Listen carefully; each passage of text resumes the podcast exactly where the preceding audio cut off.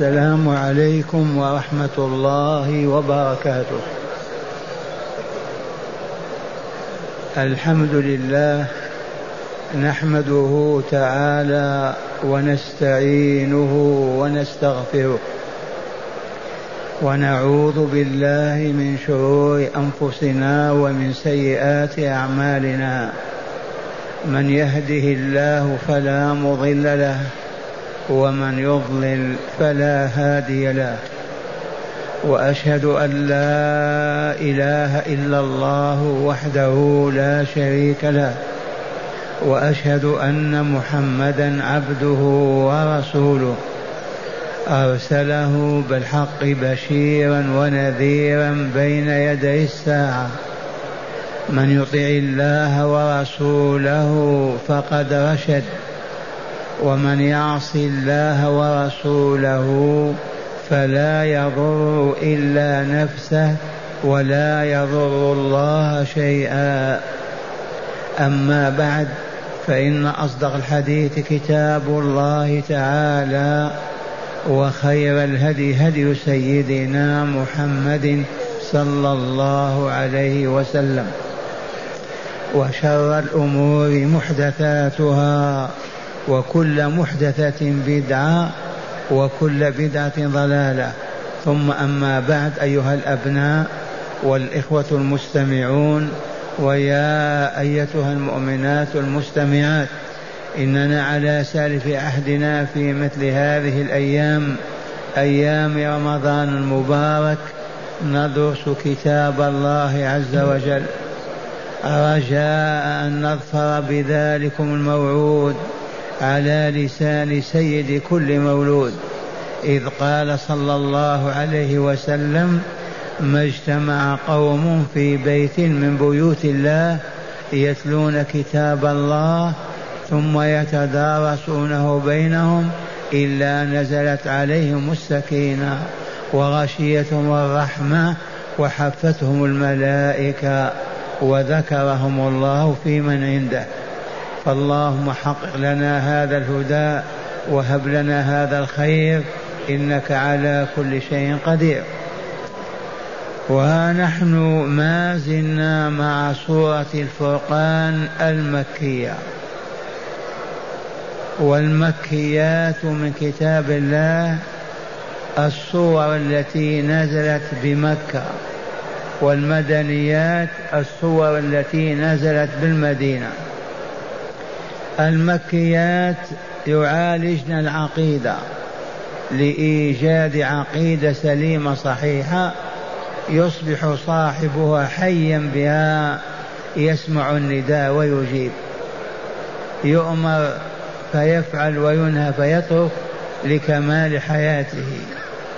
هذه الصور المكية مدارها على إيجاد عقيدة سليمة صحيحة يصبح صاحبها حيا لأن يعبد الله عز وجل بما شرع فيمتثل الأمر بالفعل والنهي بالترك.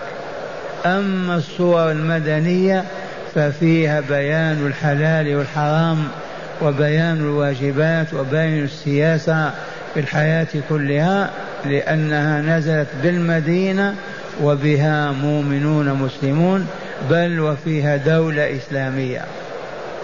والآن مع هذه الآيات الأربع فهيا بنا نصغي مستمعين تلاوتها مجودة مرتلة من أحد الصالحين ثم نتدارسها.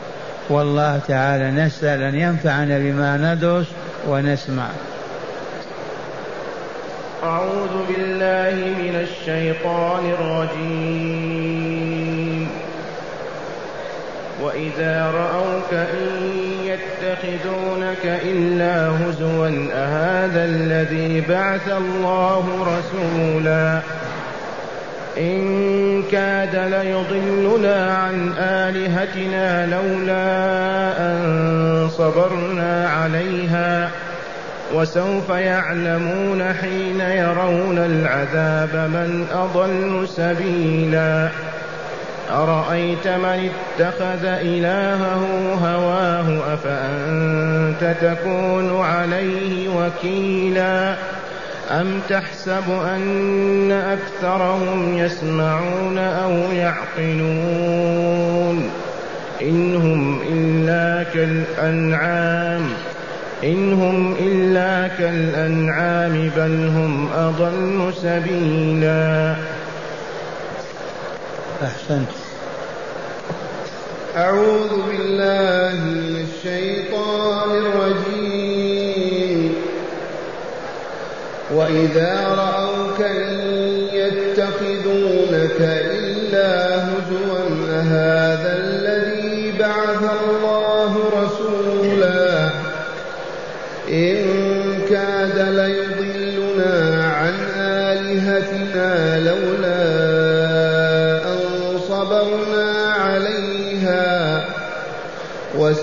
يعلمون حين يرون العذاب من أضل سبيلا. أرأيت من اتخذ إلهه هواه أفأنت تكون عليه وكيلا؟ أم تحسب أن أكثرهم يسمعون أو يعقلون؟ إن هم إلا كالأنعام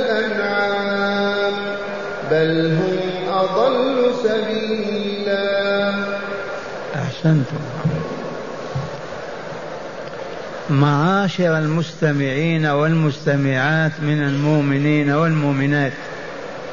قول ربنا جل ذكره وإذا رأوك إن يتخذونك إلا هزؤا هذا كلام من؟ كلام الله عز وجل. يخاطب به من؟ رسوله ومصطفاه محمدا صلى الله عليه وسلم. وإذا رأوك إن يتخذونك إلا هزؤا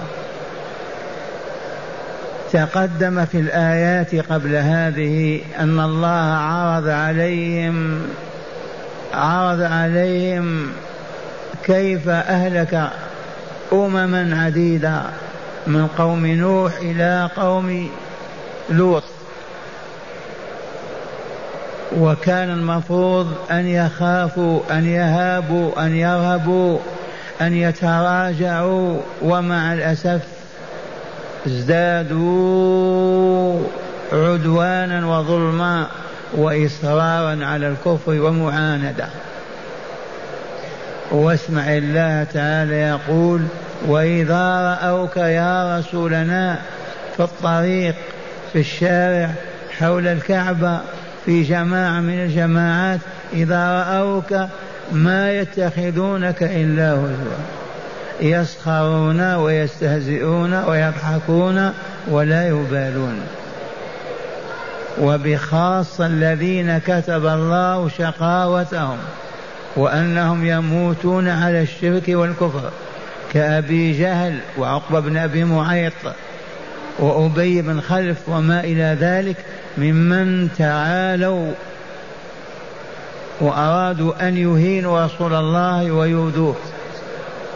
فالله يخبره فيقول وإذا رأوك يا رسولنا إن يتخذوك إلا هزؤا. بدل أن يرجعوا إلى الحق ويتوبوا إليه بعدما سمعوا آيات الله تتلى عليهم وتعرض عليهم مظاهر الحياة على اختلافها مع الأسف يزيدون طغيانا وكفرا ويستهزئون برسول الله صلى الله عليه وسلم ويسخرون منه. ومن جملة ما يقولونه من السخرية والاستهزاء أهذا الذي بعث الله رسولا؟ هذا هو كيف يبعثه الله رسولا ما وجد غير هذا؟ هل هذا خير الناس؟ ويستهزئون ويسخرون. أهذا الذي بعث الله رسولا هذه الكلمة كلمة استهزاء واحتقار واستصغار للرسول صلى الله عليه وسلم. يا ويلهم يوم ينزل العذاب بهم وقد نزل بهم في بدر وذاقوا المرارة وذاقوا العذاب. وأما بعد موتهم ففي الدار الآخرة الشقاء العذاب الأبدي. وإذا رأوك يا رسولنا أي وإذا رأوك ما يتخذونك إلا هزوا يهزؤون ويسخرون بك فاصبر. ولا تترك دعوة ربك واثبت فالعاقبة لك وللمتقين. أهذا الذي بعث الله رسوله هذا هو الذي بعثه الله رسولا. هذه الكلمة من يقولها؟ الكفار المشركون أبو جهل عقبة بن معيط جماعة الكفر والعياذ بالله. هذه جملة استهزاء وإلا لا؟ أهذا الذي بعث الله رسولا؟ ثم يقولون إن كاد ليضلنا عن آلهتنا لولا أن صبرنا عليها. كاد محمد صلى الله عليه وسلم يضلنا عن آلهتنا ويصرفنا عن عبادتها والتمسك بها والوقوف عندها. كاد بما يدعو وبما يقول ويبين للناس. قالوها متألمين. وإن كاد ليضلنا ويبعدنا عن آلهتنا حتى ما نعبد آلهة آبائنا وأجدادنا ويصرفنا عنها. لولا أن صبرنا عليها يقولون صبرنا هو الذي جعلنا نبقى مع آلهتنا ولا نتبع هذا الرسول ولا نمشي وراه ولا نعبد معه الله. والعياذ بالله. أي كفر أعظم من هذا الكفر؟ أي كفر أعظم من هذا الكفر؟ وهم في نفس الوقت يؤمنون بأن خالقهم هو الله بأن رازقهم هو الله بأن محييهم هو الله مميتهم هو الله. ولئن سألتهم من خلقهم ليقولن الله ولئن سألتهم من خلق السماوات والأرض ليقولن الله. ومع الأسف تعميهم الشياطين وتحملهم على الضلال وينكرون ما يؤمنون به ويعتقدون ويحولون حبه ورهبته إلى أحجار وأصنام يعكفون عليها ويعبدونها ويجالدون ويجادلون دونها.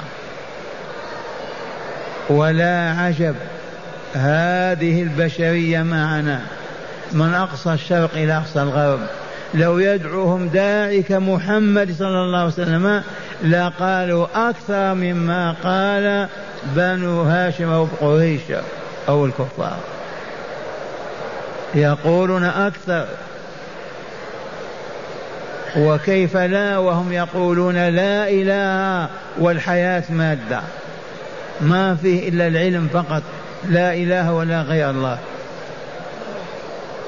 إذا لو وجد من يحمل هذه الرسالة ويتحملها والله لا وجد من يسخر به ويستهزئ به ويحتقره ويحاول ضربه أو قتله. كما فعلوا برسول الله صلى الله عليه وسلم من 1400 سنة وتسع عشرة عاما.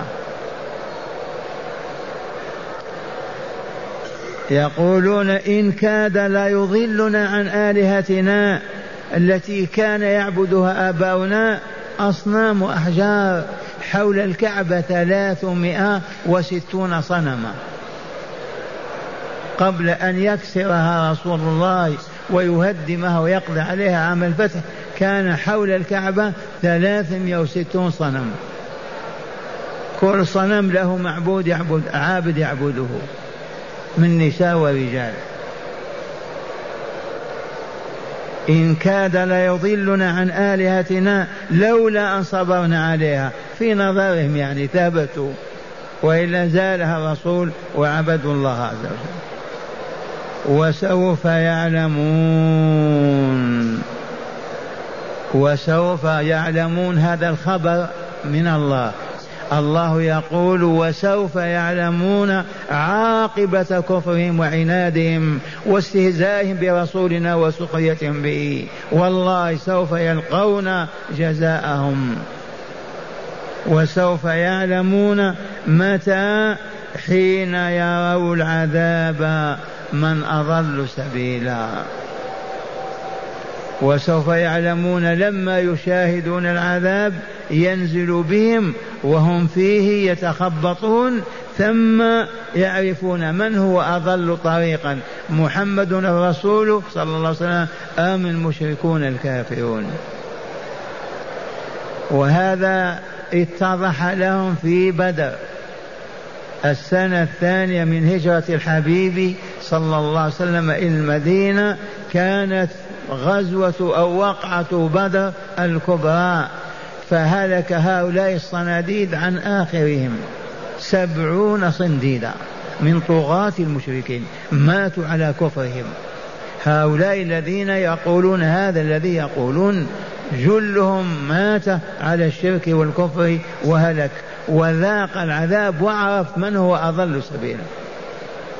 والذين أسلموا ودخلوا في رحمة الله وبعد خمس وعشرين سنة انتصر الإسلام وعرفوا أن محمد ما كان ضالا بل كان مهتديا وهم كانوا ضالين والآن تبين لهم وعرفوا الحق كما هو. هكذا يخبر تعالى فيقول وسوف يعلمون حين يرون العذاب عذاب الدنيا وعذاب الآخرة من أضل سبيل أهم أم رسولنا صلى الله عليه وسلم؟ وقد علموا. ثم قال قال الله جل جلاله وعظم سلطانه لرسوله صلى الله عليه وسلم أرأيت يا رسولنا؟ أخبرنا أرأيت من اتخذ إلهه هواه وأضله الله على علم؟ أرأيت من اتخذ إله هواه أفأنت تكون عليه وكيلا؟ أرأيت من اتخذ إلهه هواه؟ أخبرنا عن إنسان جعل معبوده الذي يعبده هواه. كيف يستقيم؟ كيف يهتدي؟ كيف يرجع إلى الحق؟ كيف يعلم؟ وفي آية أخرى أفرأيت من اتخذ إلى هواه؟ أفأنت تكون وأضله الله على علم وختم على سمع وقلبه وجعل على بصره غشاوة فمن يهديهم بعد الله. والهوى مصدر هوية يهوى إذا مال إلى الشيء. فالهوى ميل نفساني يدفع به الشيطان في قلب الإنسان. فيصبح الإنسان يميل إلى كل باطل وكل شر وفساد.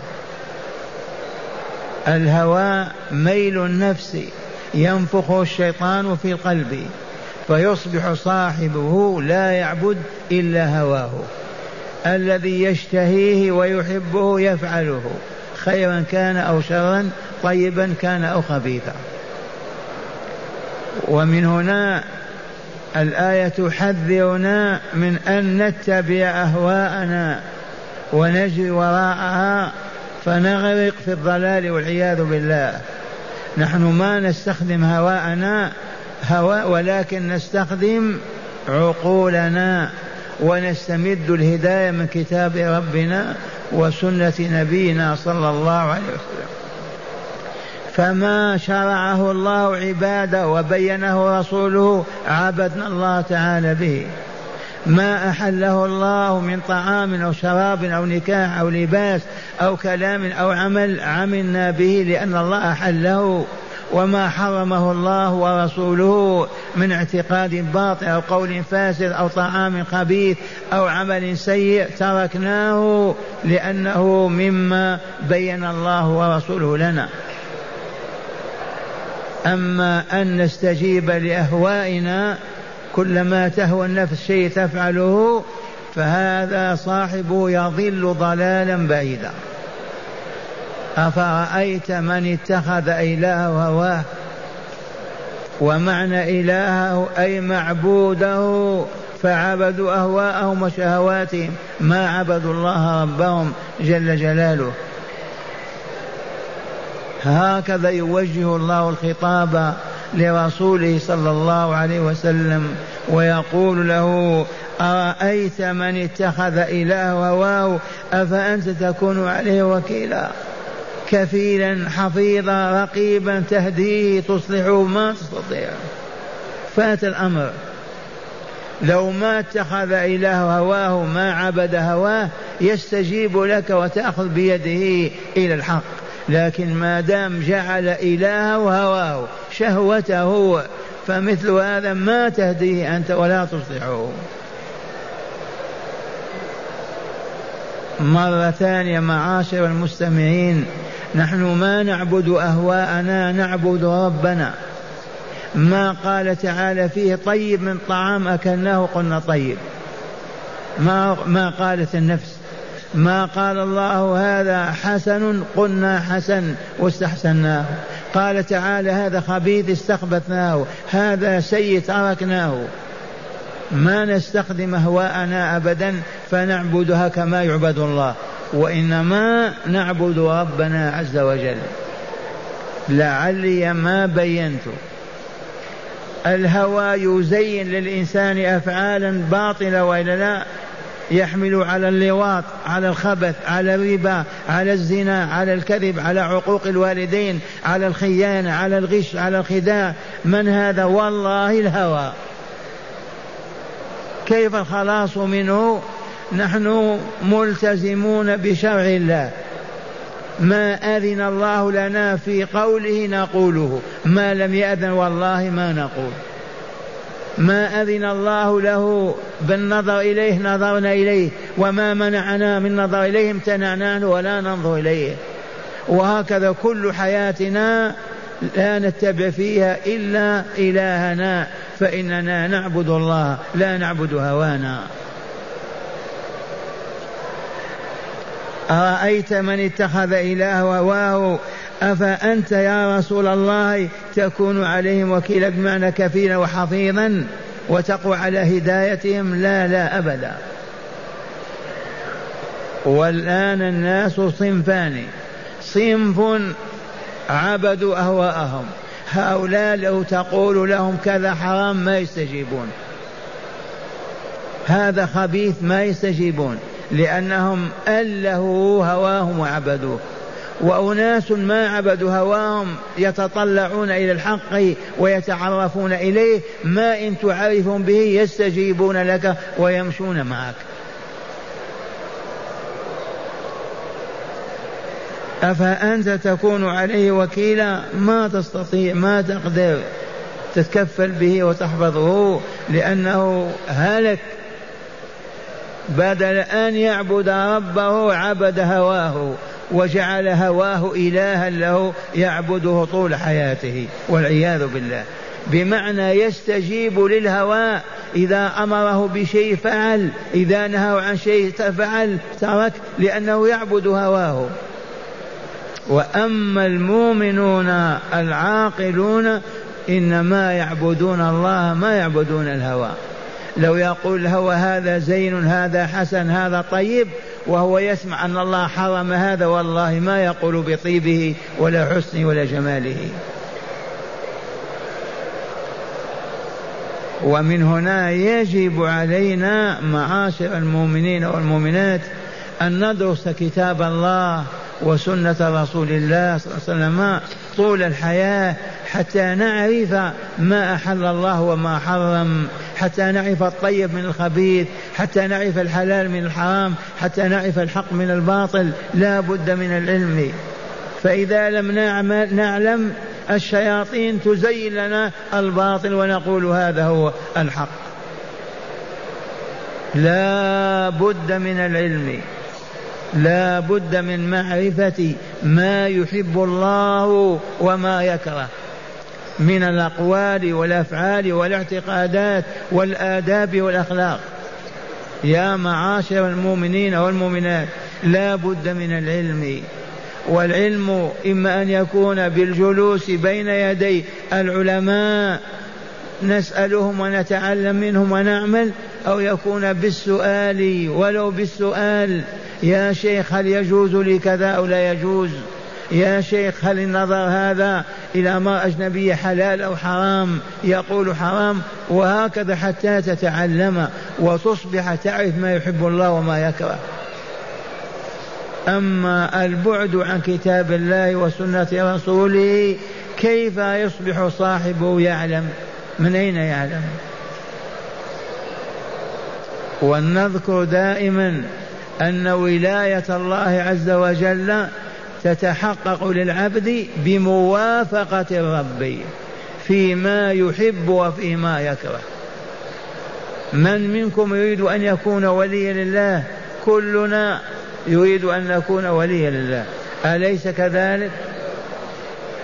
بما تتحقق لي ولاية ربي بأن أحب ما يحب وأكره ما يكره.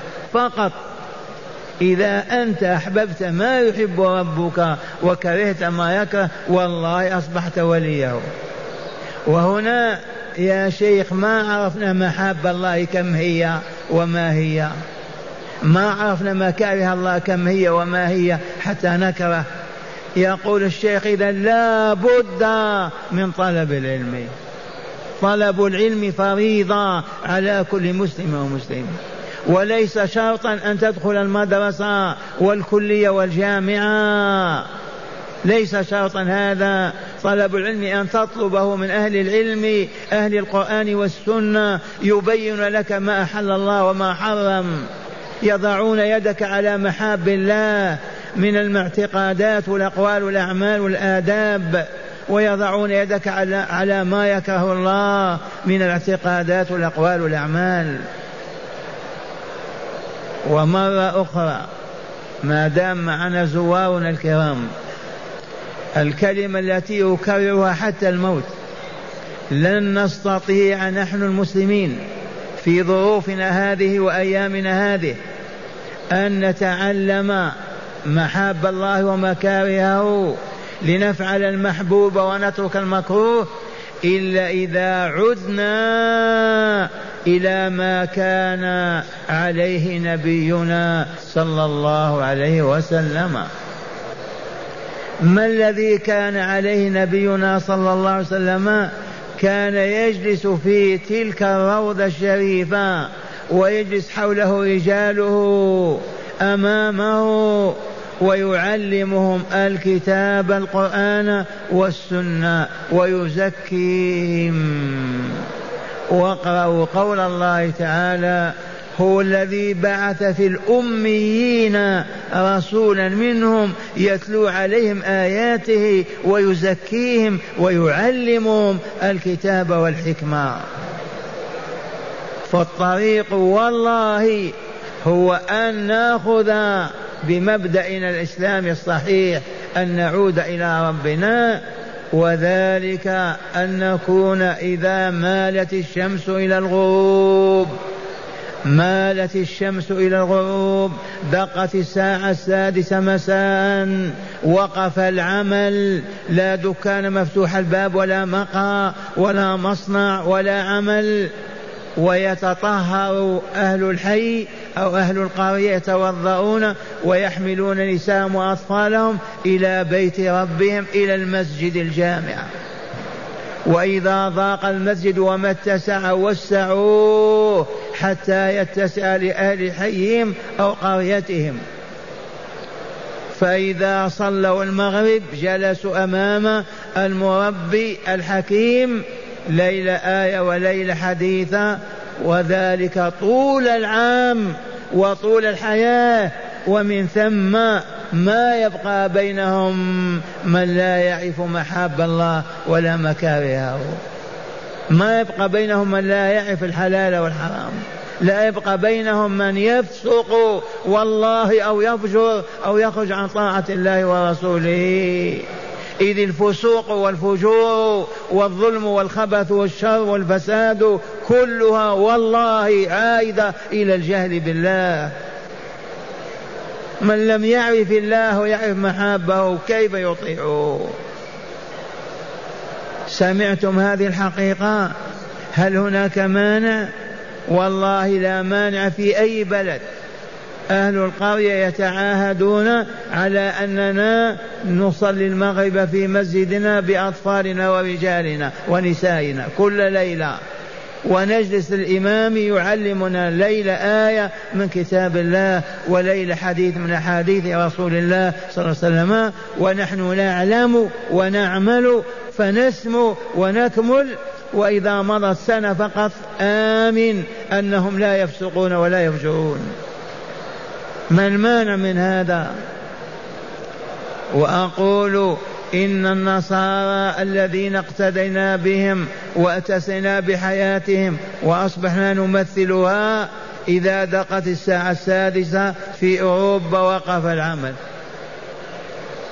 ما يبقى دكان ولا مصنع ولا معمل. أين هم؟ ذهبوا للترويح على أنفسهم. إلى أين؟ إلى المراقص. والمقاصف والسينما والملاهي يروحون على أنفسهم. ونحن مثلهم أعوذ بالله.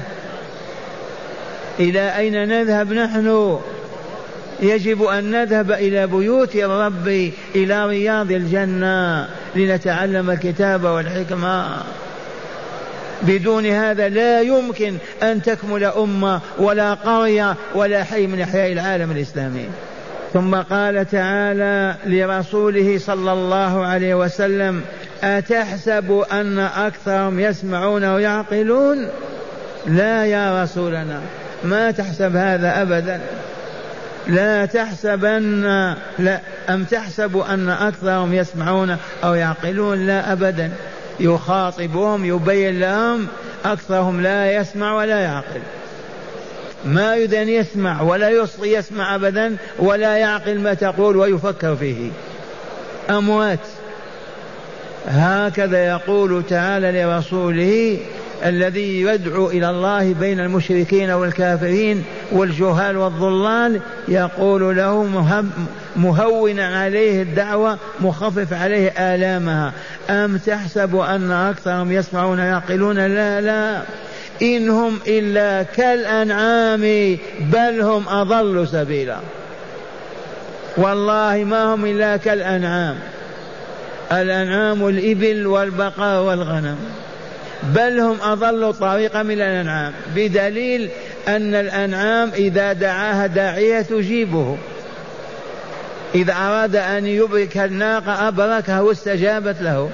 وأنتم لا تستجيبون ولا تسمعون. بل هم والله أضل. الماشي إذا تعود تعرف طريقها إلى محلها الذي تمشي إليه. وهم ما عرفوا. لماذا خلقوا ما سألوا؟ لما خلقتم؟ لأي غرض؟ ما نعرف. اعرفوا أنكم مخلوقون لأن تعبدوا ربكم فتكملوا وتسعدوا. وسبحان الله. أم تحسب أن أكثرهم أم تحسب يا رسولنا أن أكثرهم يسمعون ويعقلون؟ لا لا. إن هم إلا كالأنعام بل هم أضل من الأنعام. اسمعوا الآيات مرة أخرى. وإذا رأوك إن يتخذونك إلا هزؤا. أهذا الذي بعث الله رسولا؟ إن كاد ليضلنا عن آلهتنا لولا أن صبرنا عليها. وسوف يعلمون حين يرون العذاب من أضل سبيلا. أرأيت من اتخذ إله هواه؟ أفأنت تكون عليه وكيلا؟ أم تحسب أن أكثرهم يسمعون ويعقلون إنهم كالأنعام؟ إن هم إلا كالأنعام بل هم أضل سبيلا. إن شاء الله فهمتم هذه الآيات. إليكم في الشرع.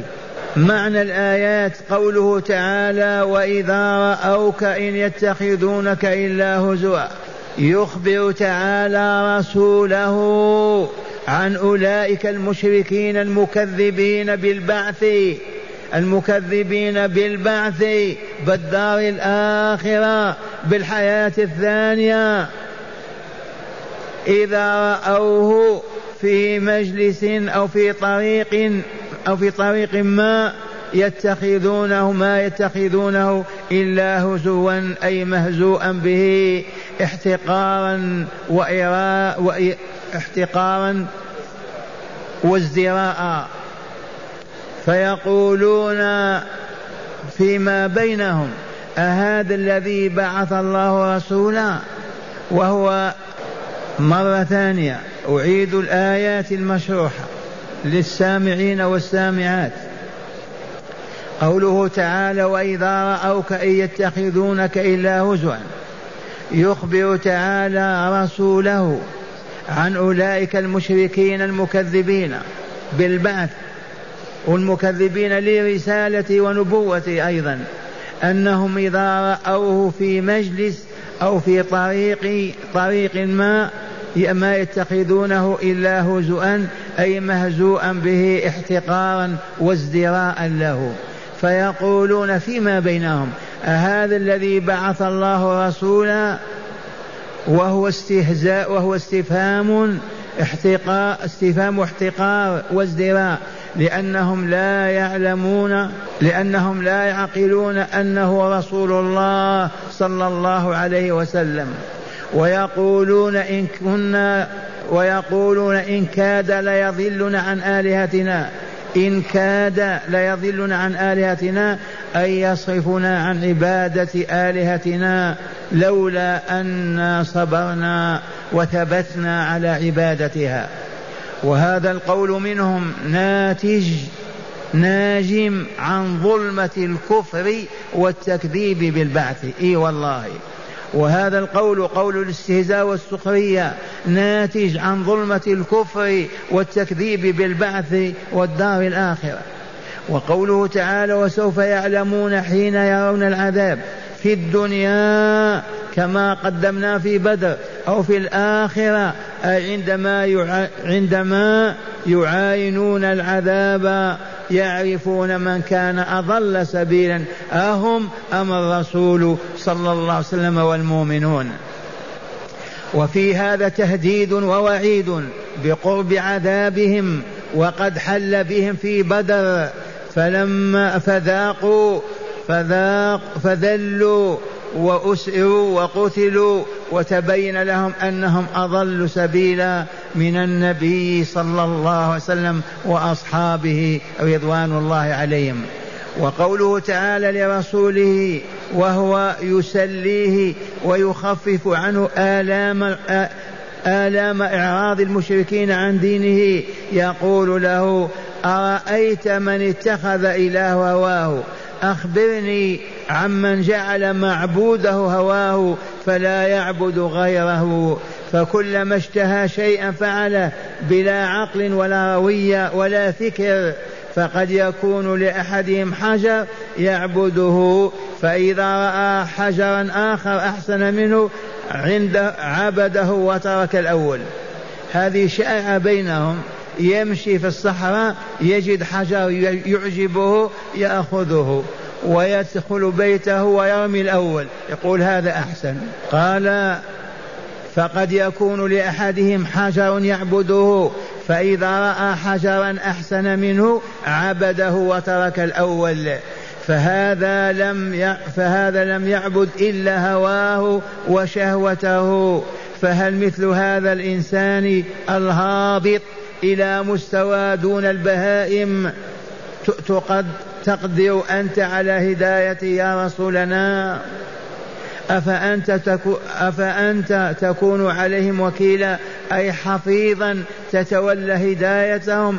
أم أنك لا تقدر؟ فاتركه لنا يمضي فيه حكمنا. فاتركه لنا يمضي فيه حكمنا. وقوله تعالى أم تحسب أيها الرسول أن أكثر هؤلاء المشركين يسمعون ما يقال لهم ويعقلون ما يطلب منهم؟ إنهم إلا كالأنعام فقط بل هم أضل سبيلا من الأنعام. إذ الأنعام تعرف الطريق طريق مرعاها وتستجيب لنداء راعيها وهم على خلاف ذلك. فجهلوا ربهم الحق ولم يستجيبوا لنداء رسوله إليهم. وصلى الله على نبينا محمد وآله وسلم مع هداية الآيات. بسم الله والحمد لله. من هداية هذه الآيات أولا بيان ما كان الرسول صلى الله عليه وسلم يلاقي في سبيل الدعوة من سخرية به واستهزاء. أولا بيان ما كان يلاقيه نبينا صلى الله عليه وسلم في دعوته من استهزاء وسخرية. يسخرون ويستهزئون به.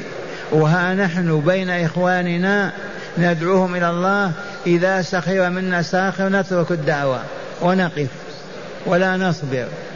يجب أن نصبر على دعوة إخواننا ونسائنا وأطفالنا. وإن استهزأوا بنا وإن سخروا منا وإن عاندوا وإن كابروا.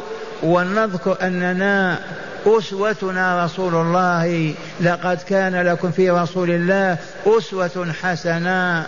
فنقتدي برسولنا ونستوي ونأتسي به فنصبر على ما يقال لنا ولا نترك دعوة الحق أبدا حتى نلقى الله أو ينصرها بين أيدينا. ثانيا يتجاهل الإنسان الضال الحق وينكره حتى إذا عاين العذاب عرف ما كان ينكر وآمن بما كان يكفر. هذه حقيقة واضحة. عندما يشاهد العذاب المكذبون الكافرون المشركون يعرفون أنهم أضل الناس.